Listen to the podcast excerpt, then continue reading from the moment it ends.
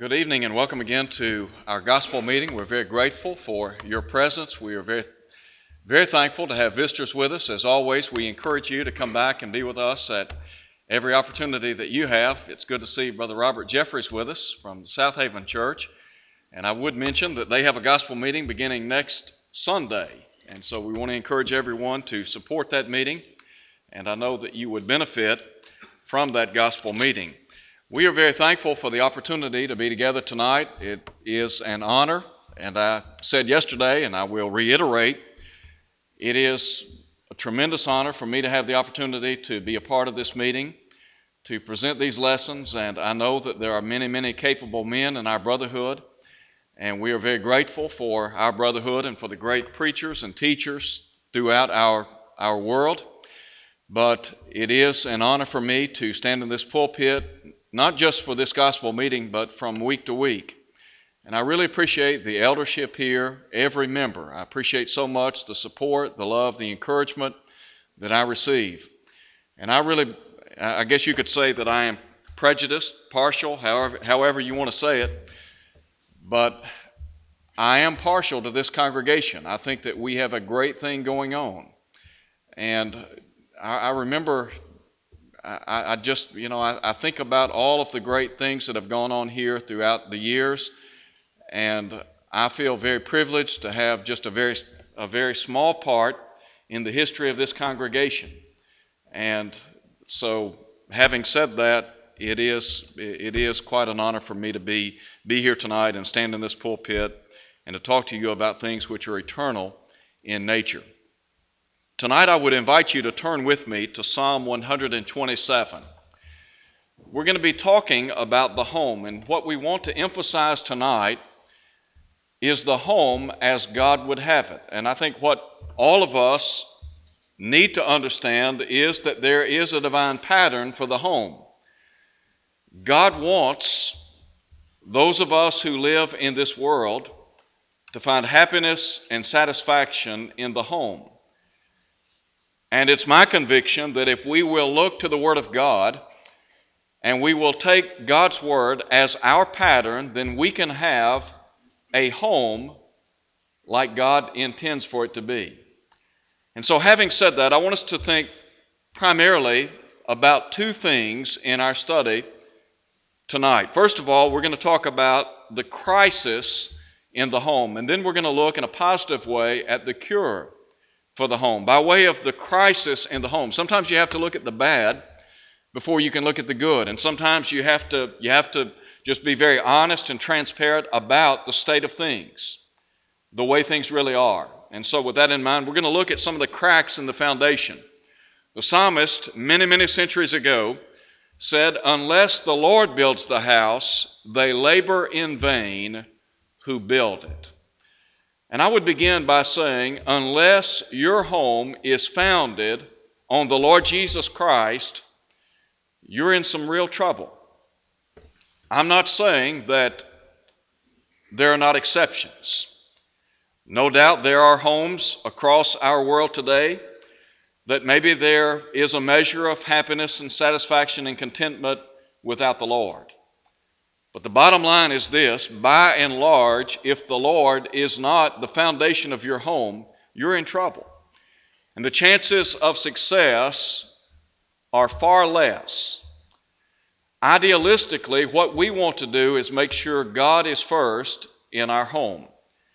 What about some of the cracks in the foundation? What about the crisis in the home as we know it today? Well, someone said many, many years ago, as the home goes, so goes the nation. It doesn't take an Einstein to realize that our nation is in trouble from top to bottom, from side to side. And I think one of the reasons our nation is facing such catastrophic problems is because there are any number of real problems in homes all across our nation. And so I want us to just try to be very honest about some of the problems that as a nation of people we're facing and how those, how those problems relate to the home. Number one, I don't know any other way to say it than one of the greatest problems we face in our nation has to do with divorce. I wish it were not so, but even in the Lord's church, divorce is a real problem. Now, in Matthew chapter 19, we read of Jesus, and of course, Jesus had his foes in his day, and some of those foes were the religious leaders and the Bible tells us that they came to him on one occasion and asked a very pertinent question Is it lawful for a man to put away his wife for every cause? The Lord responded to that question by asking them a question. He asked, Have you not read? And I want to just begin by saying many of the problems that are directly linked to homes all across our country could be attributed to what Jesus said in Matthew chapter 19, verse 4. Have you not read? Far too many people in our country, in our world, have not read what God in His Word has said about the home, about marriage, about His intentions for the home. And as a result of that, they are, they are neck deep in trouble. Now, when we talk about divorce, let me just go on record as saying I feel for people, I sympathize with people who have experienced divorce. And I don't know many of us in this day and time that have not been touched by divorce in some way or another. We have friends, we have family members, we have co-workers, we have neighbors. It seems like every every person that we come in contact with to some extent know someone or is on the receiving end of what we call divorce. In my own family, we have divorce. It's a problem. And I wish that were not the case. But the sad truth of the matter is, it's a fact. And I, I, want, I want you to know that I sympathize with you. My own mother and father are divorced. And the bottom line is what Jesus said about divorce holds true for friends, family members, whomever. God's word doesn't change. It is it's not something that we can alter to fit our lifestyle. But rather we are we are instructed to alter our lifestyle to comply with the will of God. My own parents divorced, and they did not have a scriptural reason for divorcing. My mother later remarried. I begged her not to do that. I tell you that because I don't want you to think that I am insensitive to this subject. I am. And it is heartbreaking. And I have said that when two people divorce, it's not, it's not an isolated thing. It's like standing at the side of a riverbank and throwing a, a rock into, into the water. And just you just stand back and watch the ripple effect. It affects everyone. It affects your friends, your family members. It, it is a it's a terrible thing. I, and I can understand why God said through Malachi the prophet that he hates divorce. Because God, in his wisdom, understands all of the ramifications associated with divorce. And so we look around in our, in our nation today and we see that divorce is a real problem. And yes, it's in the church. And we have to be honest and upfront about that. We have to understand that there are people in the, Lord, in the Lord's church that, that have been divorced, are experiencing problems in their marriages. They may divorce, maybe they are going through a divorce, whatever the case may be. Now, in Matthew 19, when Jesus was asked about this problem of divorce, again, he asked the question Have you not read that he which made them in the beginning made them male and female? And he said, For this cause shall a man leave his father and mother, cleave unto his wife, and they shall be one flesh. He said, They will be no more, no more two, no more twain, but one flesh. In verse 6, he said, What therefore God has joined together, let not man put asunder. God's original intent for the home one man, one woman for life. Now, the religious leaders of Jesus' day, they then asked a second question. Why did Moses command to give her a writing of divorcement and put her away? Jesus responded by saying, Moses, because of the hardness of your heart, suffered, allowed, permitted you to put away your wife. He said, but from the beginning, it was not so. And I think really what, what Jesus is saying there is this Moses set forth certain stipulations relative to divorce, and it's based on Deuteronomy chapter 24, and you can go back and read that. And there were really two, two schools of thought in the, in the days of Christ. One school of thought was that a person could divorce his mate if he found some uncleanness or some unseemly thing in her based on Deuteronomy chapter 24. There was another school of thought that said that a person could put away his mate for any and every cause. And that was really the basis of the questioning behind, or that was really the basis of the question that we read about in verse 3, posed by the religious leaders of Jesus' day. And so Jesus is saying, look, God's original intent, one man, one woman for life. But then in verse 9 he said, But I say unto you, and what we have to understand is Jesus has all authority, Matthew 28 18. God the Father said, We are to hear him. Matthew chapter 17, verse 5. So whatever Jesus says, we want to make sure that we hear him. And Jesus said, But I say unto you, whosoever puts away his wife, except it be for fornication, and marries another, commits adultery. And whoever marries her that is put away commits adultery. That's the only scriptural reason for divorce and later remarriage on the part of the innocent. That's not what I said, that's what our Lord said.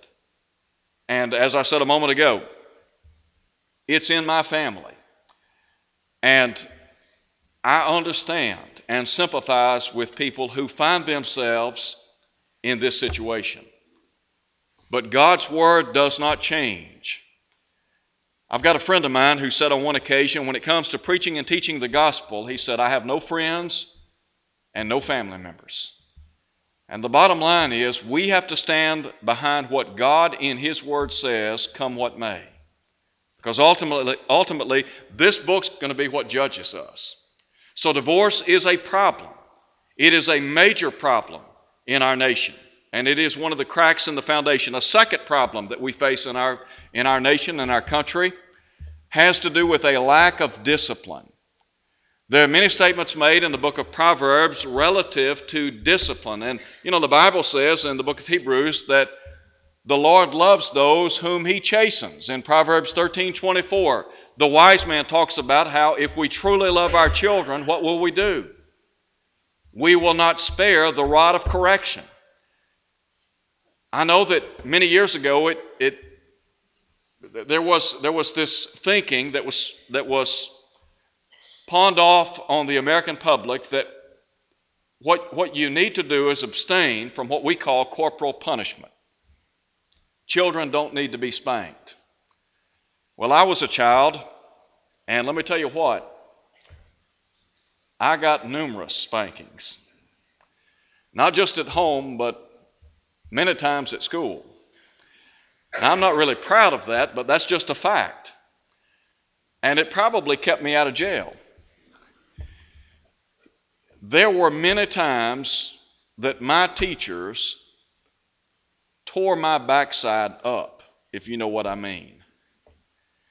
And there were many times that my father tore my backside up. I remember one time my mother chased me out the side of our garage with a broom she was coming after me. And she meant to do bodily harm. Well, we, we live in a day and time when parents are not disciplining their children. And if, if our children are not disciplined, then whose fault is that?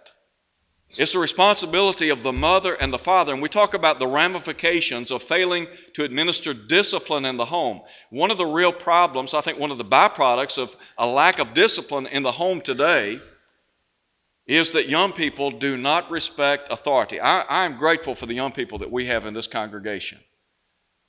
I'm not saying that they are perfect, but I can promise you they're close to it, at least in my mind.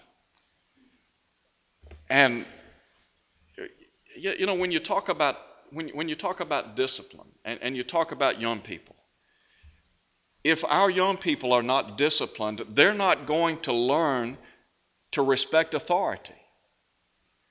And look at the problems that look at the problems that we face in our country today because people are defiant. They are rebellious. They're rebellious in the home, they're rebellious in school, they're rebellious when it comes to law enforcement agencies. And the bottom line is this if our young people do not learn to respect authority in the home, why would they ever get to a point in time in life where they will bow in submission to the Word of God? If they don't respect authority now, chances are as they grow older in life, they're going to repudiate the authoritative Word of Almighty God. Now, I'm not saying that that, that, that is a natural consequence of that, but it is a potential danger. There are any number of young people today that have not been disciplined in the home, and you know where they are today? They're in prison. Our prisons are overrun with young people. And for all intents and purposes, the root of the problem is mama and daddy didn't do their job. Let me give you a third crisis in the home. This has to do with the homosexual agenda. We are living in a country today that is trying to redefine the American home. And they have made tremendous strides. All you have to do is just pick up the newspaper, pick up a magazine, and you will see where the homosexual movement has an agenda and they are achieving ground in this country. There are any number of people in our government that have bought into this idea that it is acceptable for two men to live together and to have what they would define as a home. And, and listen, we've got men living together and bringing children into this world through adoption, and we have women, two women living together, doing the same thing. Well, how do you think God in heaven feels about that? The, the bottom line is it, it doesn't matter what we think. What matters is what God thinks. And if you go back and look at Genesis chapter 1, when God said, It is not good for man to be alone, I will make him a helpmeet, that is, a suitable companion. I will make an answer to the needs of man. Did God make another man? We know the answer to that absolutely not. Jesus said, Have you not read that he which made them in the beginning made them what? Male and female. There was a reason for that.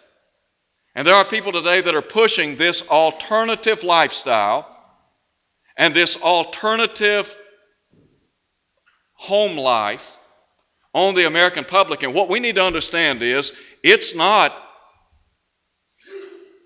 it's not something that God condones. The alternative and, and the, the repercussions to the homosexual agenda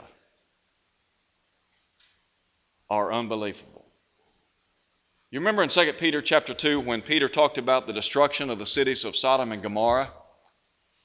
He said, God in heaven has left those cities as a perpetual reminder to all who would live ungodly if we have the idea that God just turns his head at the homosexual agenda in our nation, we've got another thing coming. And I would simply say this that one of the, one of the major reasons homosexuality is wrong is because it is a direct repudiation to the wisdom of Almighty God. God made a male and female. God didn't make two men, He didn't make two women to dwell together in a state of marriage. That ought not be lost on us. The homosexual lifestyle, the homosexual relationship is a perversion of God's intent for the home. I don't know any other way to say it.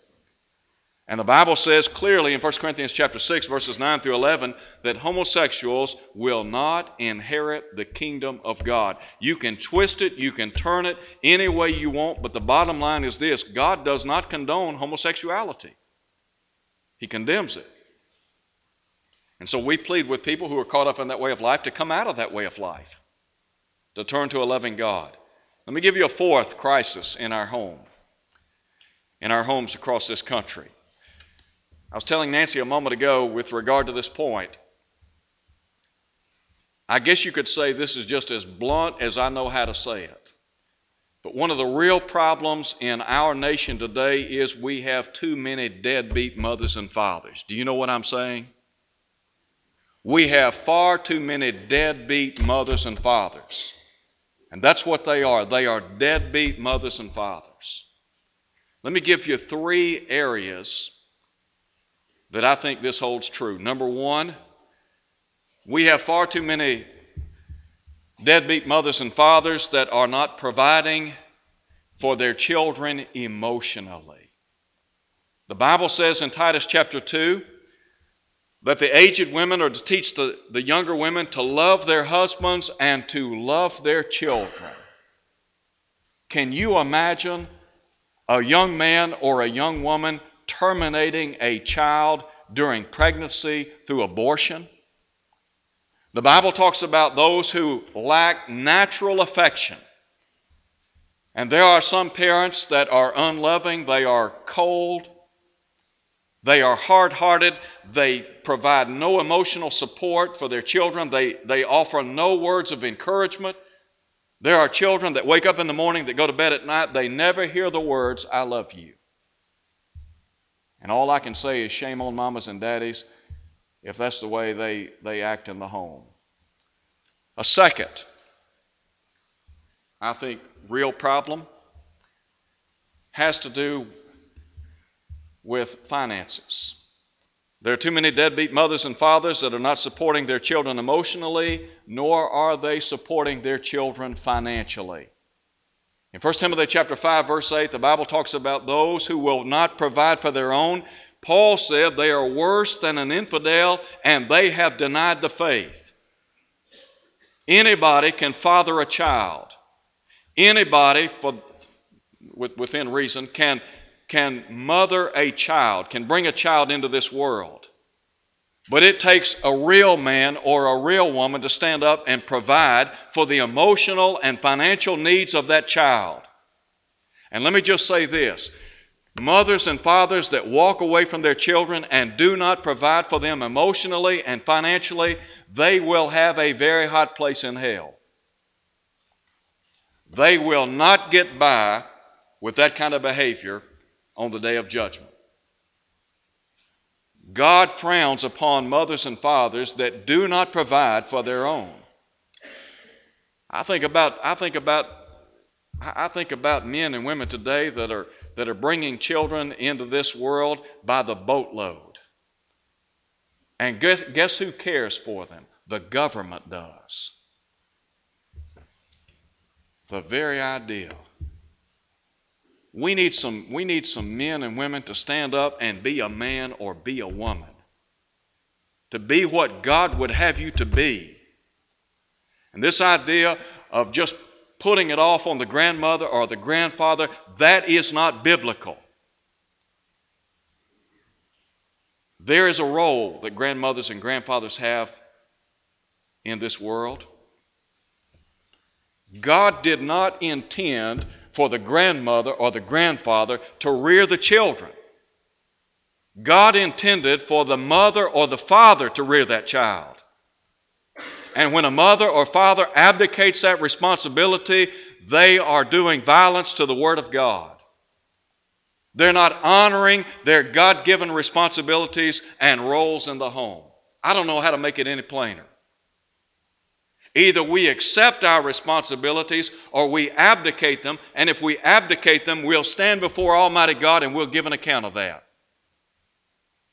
And if you know somebody that's a deadbeat mother or father, and you need somebody to talk to them, just send them my way. I'll be happy to talk to them. Because I see how they treat their, their mothers and fathers, and it is a crying shame. Some of these deadbeat mothers and fathers are putting their own mothers and fathers in an early grave because they're not fulfilling their responsibility in the home. That's a crying shame. We talk, we talk about what's wrong with our country. i tell you what, all we need to do is look in the mirror as a nation of people. Far too many deadbeat mothers and fathers. Let me tell you a third way this is applicable. There are too many deadbeat mothers and fathers not, not supporting their children emotionally, financially, or spiritually. Here's what Paul said And you fathers, provoke not your children to wrath, but bring them up in the nurture and the admonition of the Lord. That's what God wants. God wants mothers and fathers who will rear their children in the Lord. We talk about our role as a parent, and we, and we emphasize the importance of caring for our children. Should we provide for them emotionally and financially? Absolutely. But if we rob them spiritually, then we've done them equally a disservice. Children today have great opportunities to be to, to sit at the feet of highly educated individuals and we emphasize the importance of, of, of, of our children getting a good education in our school systems. Let me tell you what, if they, if they know how to read and write and add and subtract and all that, all, all the other things that go along with school, that's great. They need, to do, they need to be able to do that. You need to be able to read so you can read the Bible. But if we encourage them to excel academically, athletically, socially, but we fail to encourage them to excel in the spiritual realm, have we not robbed them of the most important possession? A faith? Faith in God? Let me move on. Another crack in the foundation drugs and alcohol. Drugs and alcohol are a real problem in our country. We've got mamas and daddies that are drinking, taking drugs, smoking pot, getting high on crack, you name it. Now, you tell me, what kind of chance does a, does a home have when they go out and bring into the home drugs and alcohol? They don't have much of a chance from my vantage point. Solomon said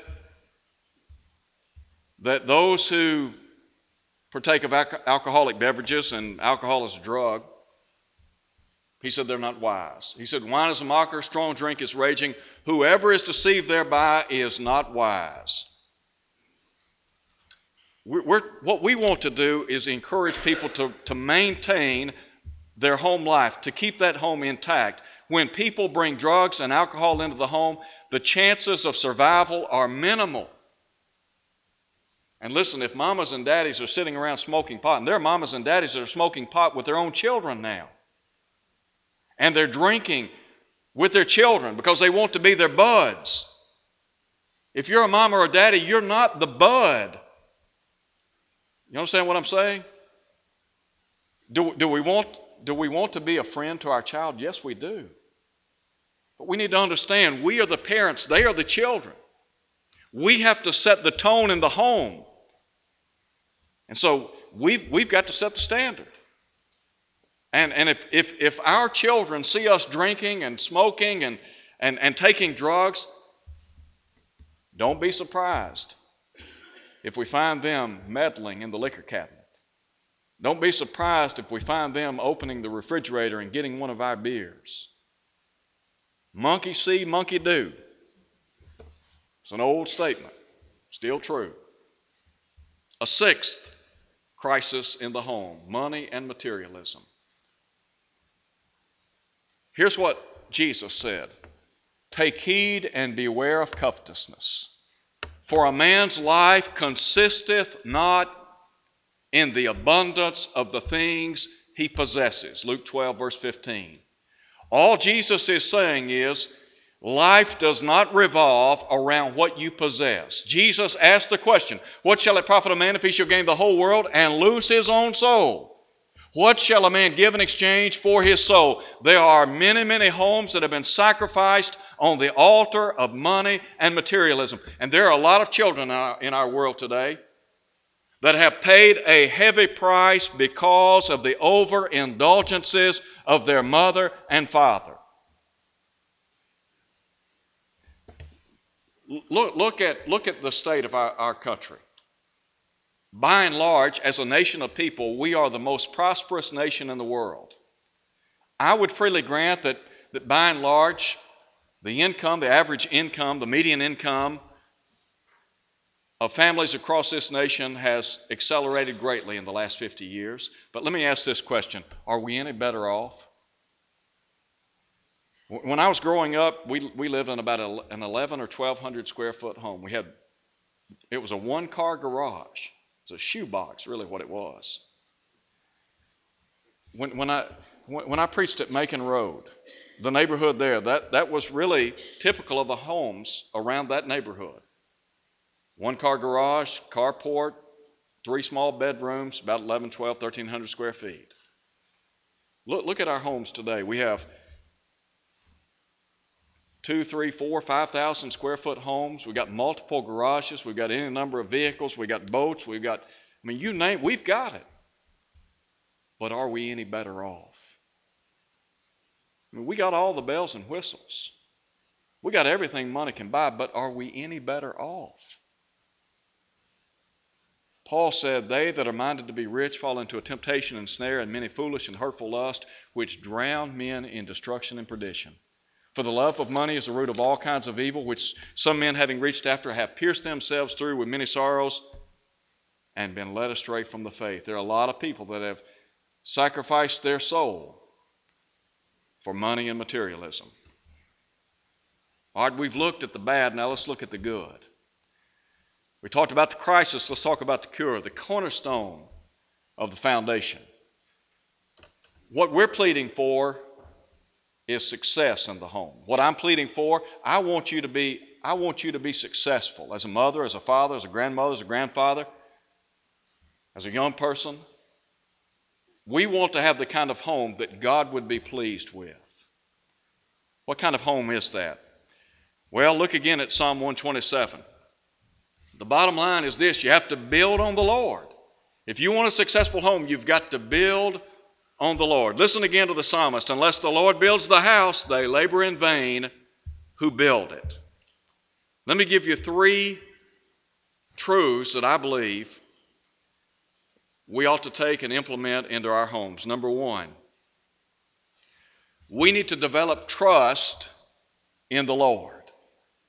Solomon said, Trust in the Lord with all your heart and lean not unto your own understanding. In all your ways acknowledge Him, and He will direct your paths.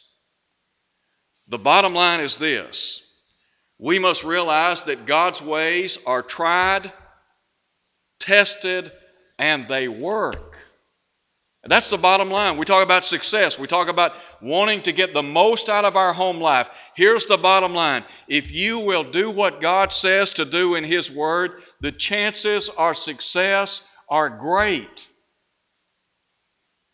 Trying, testing. Look, look at all the books that have been written in our, in, our, in our nation and across this globe on the home. Imagine if you can going into a bookstore and, and telling somebody standing at the counter, all right, I need a book that, that tells me how to treat my mate. And in that book, I need, I need, I need the authors to address the importance of love. I need them to be able to, to, to deal with, in a very frank way, our roles, our responsibilities. I need them to talk to me about our finances, about disciplining our children, about sexual intimacy, all of the things that make up a home. I need, I need something that'll help me. How many books do you think they would put on the counter? Let me just give you one book that'll answer it all right here. This book. This book right here. Try this book. I promise you, if you'll take this book and you'll make application, chances of survival in your home are increased dramatically. God's ways, they've been tried, they've been tested, and they work. I remember sitting in a home many years ago and talking to a couple that had been married over 70 years. I don't know how many funerals I've conducted for people that have been married 50 plus years. And they, they built their home around the Lord. And you know what that said to me? It, it, it said every time, and it says today, God's ways work. If we could ever get that through our head, God's ways work. I promise you, they work. Trusting. Trust in the Lord. Number two, determined to teach about the Lord in the home. And there are three things that I would share with you along this line. Now, I cited just a moment ago Ephesians chapter 6, verse 4, where Paul said, And your fathers provoke not your children to wrath. In other words, don't be too overbearing on your children. It may be the case that you discipline them, but at the same time, encourage them, build them up. But he said, Train up your children in the nurture and admonition of the Lord.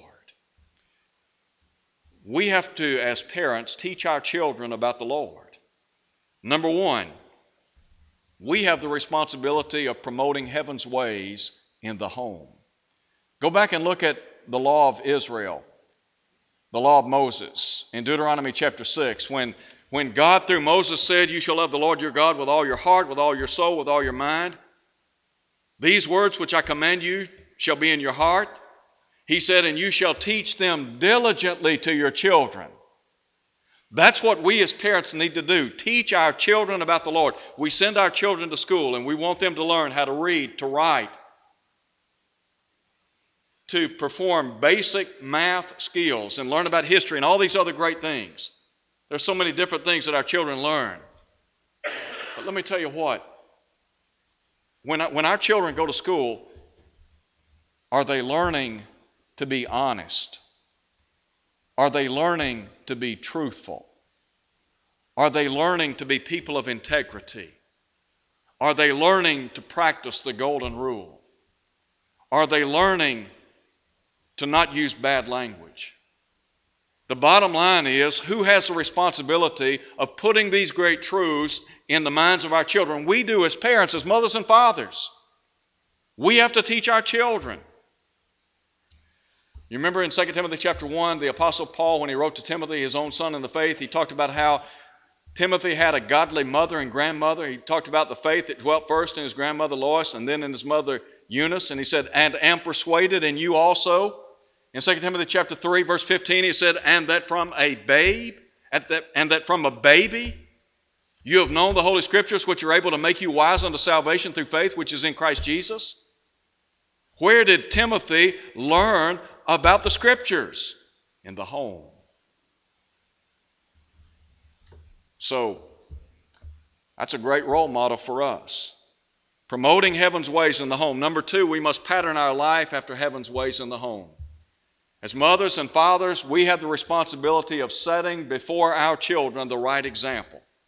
It's not enough for us to simply talk the talk, we have to walk the walk. As Paul said, let no one despise your youth, but be an example to the believers in word, in manner of life. Let me just pause there and say this as a mama and daddy, our children need to see Christ living in us on a daily basis. They need to see the Lord living in us by what we say and what we do. We have the obligation, the responsibility of setting before them the way of Christ.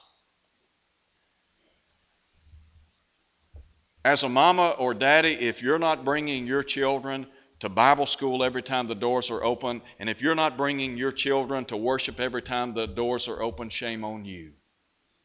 You need to be doing that. Your children are looking to you to set the lead or to take the lead in the home. It's your responsibility. It's not the child's responsibility to get up and say, All right, Mama, come, all right, Daddy, we, we've got to go to church today or we got to go to worship today. That's your responsibility.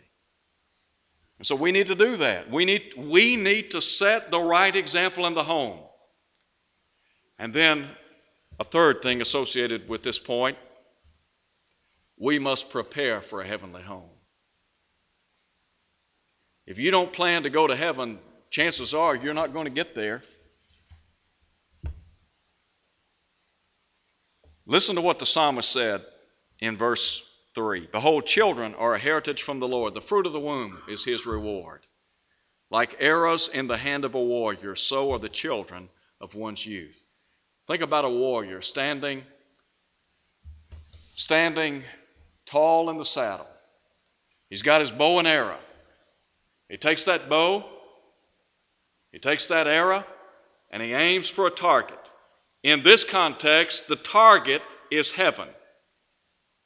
As mamas and daddies, we need to be pointing our children toward heaven. I've said before, and I'll say it again. It's really a question, I guess you could say. Where will your children spend eternity? My answer is, in all probability, where you do. Now, I understand that there are parents that have done everything that they know humanly possible to teach, to instruct, to train their children in the paths of righteousness. And when our children leave our home, we have no jurisdiction over them. At some point in time, they fly solo and they make their own decisions, and sometimes they make bad decisions. But all we can do is do our dead level best, and when we've done that, then the blood's not on our hands. But we're trying to point our children in the direction of heaven. And we're, we're, we're, trying to the best of our ability to give them the absolute best possibility of getting from earth to heaven. The only way to do that is to point them in that direction. Listen to what Paul said many years ago. He talked about in Philippians chapter 3, verse 19, those who mind earthly things. And he contrasted that with the child of God who, when he said, But our citizenship is in heaven, whence also we wait for a Savior, the Lord Jesus Christ. As God's people, we are strangers and sojourners upon this earth. We're pilgrims. As the old fellow said to Jeremiah Johnson, we're pilgrims. We're just passing through this earth. We want to go to heaven. We want our children to go to heaven. So, number one, develop trust in the Lord. Number two, determine to teach about the Lord. And number three, devote time to the Lord. Very quickly. Jesus said, But seek first the kingdom of God and his righteousness, and all these things shall be added unto you. Let me give you three bullet points here when we talk about devoting time to the Lord. Number one, read the Word of God. I cannot emphasize to you enough about reading this book. Spend time in this book every day. Paul said, Study to show yourselves approved unto God, a workman that needs not to be ashamed, rightly dividing the word of truth. We must spend time in this book every day. Peter said, Grow in the grace and knowledge of our Lord and Savior Jesus Christ. You can't grow spiritually if you're not feeding on God's Word. Jesus said, It is written, Man shall not live by bread alone, but by every word that proceeds out of the mouth of God. Many of us, we would never think of going without a meal.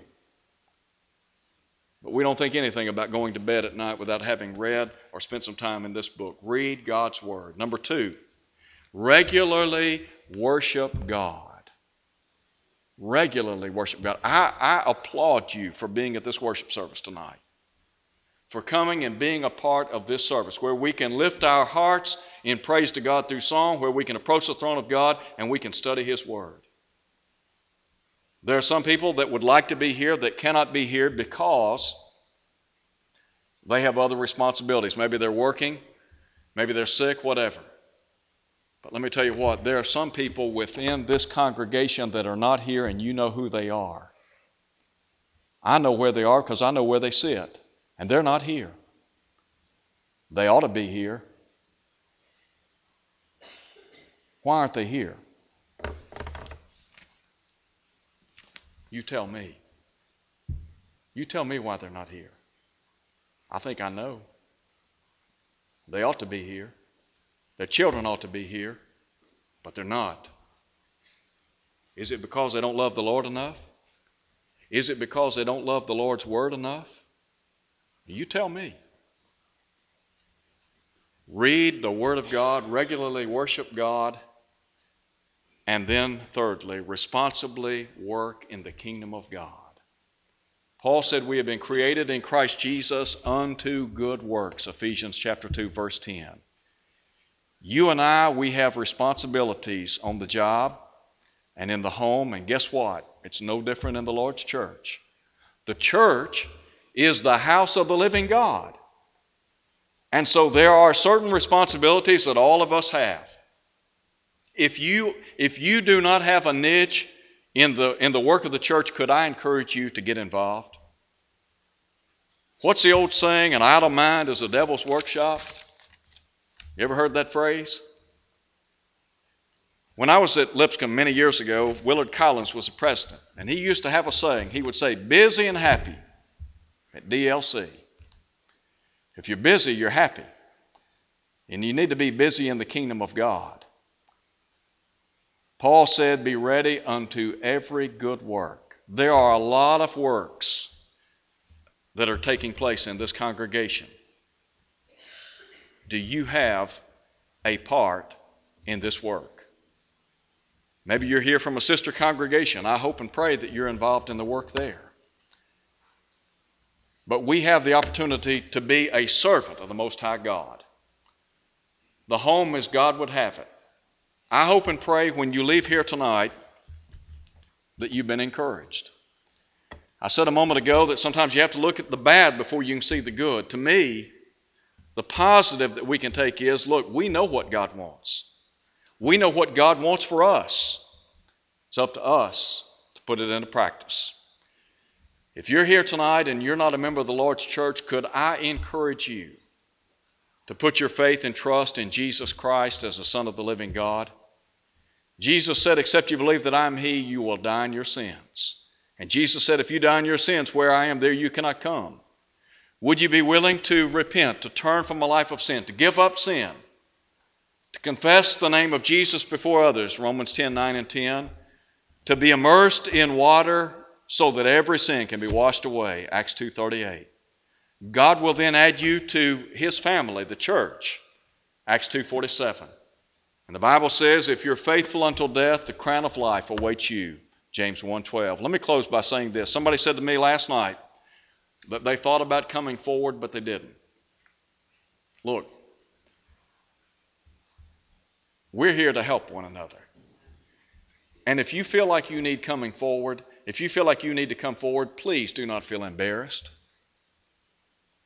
I'll meet you in the aisle. One of the elders will meet you on the aisle. If you feel like you need to come forward, then come forward. We're all in this thing together. We're trying to go to heaven. And what we're trying to do is take as many people with us as we can. And so I would encourage you if you need the prayers of the church, we'll pray for you. If you've not been what you ought to be and you need God to forgive you and to bless you so that you can live faithfully, we'll pray for you. All we ask is that you come and give us a chance. Would you come as we stand and sing?